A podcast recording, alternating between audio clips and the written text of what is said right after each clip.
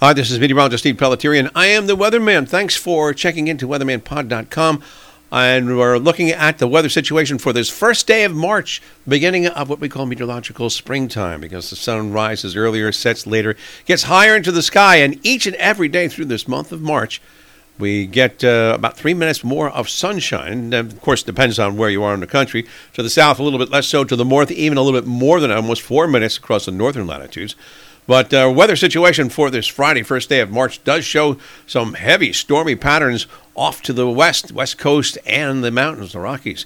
Looks like stormy pattern to the end of February and beginning of March for the west coast, inland to the Cascades, the Sierras, and the Great Basin and northern Rockies as well. Very heavy snows are likely through the Sierra Nevada, while lower elevation, heavy rains experience expected around coastal California to the coastal Pacific Northwest, including Portland and up in the Seattle area. Those heavy rains are expected uh, from the south central Gulf Coast across the southern Appalachians and into the mid Atlantic states. It's another area of low pressure that's forming just around coastal Texas and heading towards the northeast. So it looks like rainy weather for the Carolinas and some rainy weather for Saturday, the first weekend of the month of March.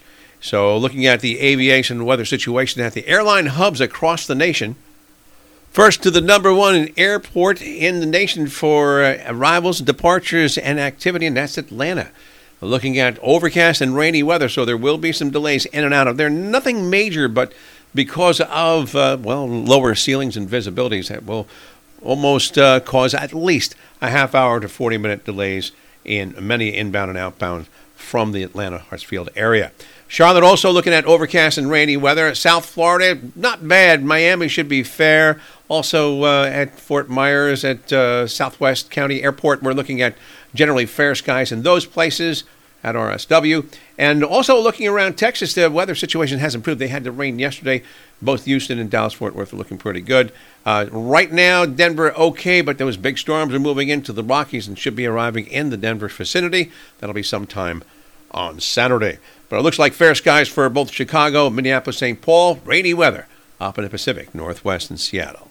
Weather for the Northeast Corridor, although a sunny day for this first day of March, it looks like what we're going to get into is uh, clouds on the increase overnight tonight, and that will bring us some rain. Now, that rain may start as a little mixture of some snow and sleet across the Poconos of northeastern Pennsylvania, the higher Catskills, maybe the Finger Lakes region, and also the Berkshires and southern portions of Vermont and New Hampshire as it starts, but then eventually going over to some rainy weather as a very mild flow heads to the northeast. And that means sunshine, 40s to near 50 on Friday. Uh, high temperatures also near 50 degrees, but with rainy weather on Saturday, but then it all moves offshore.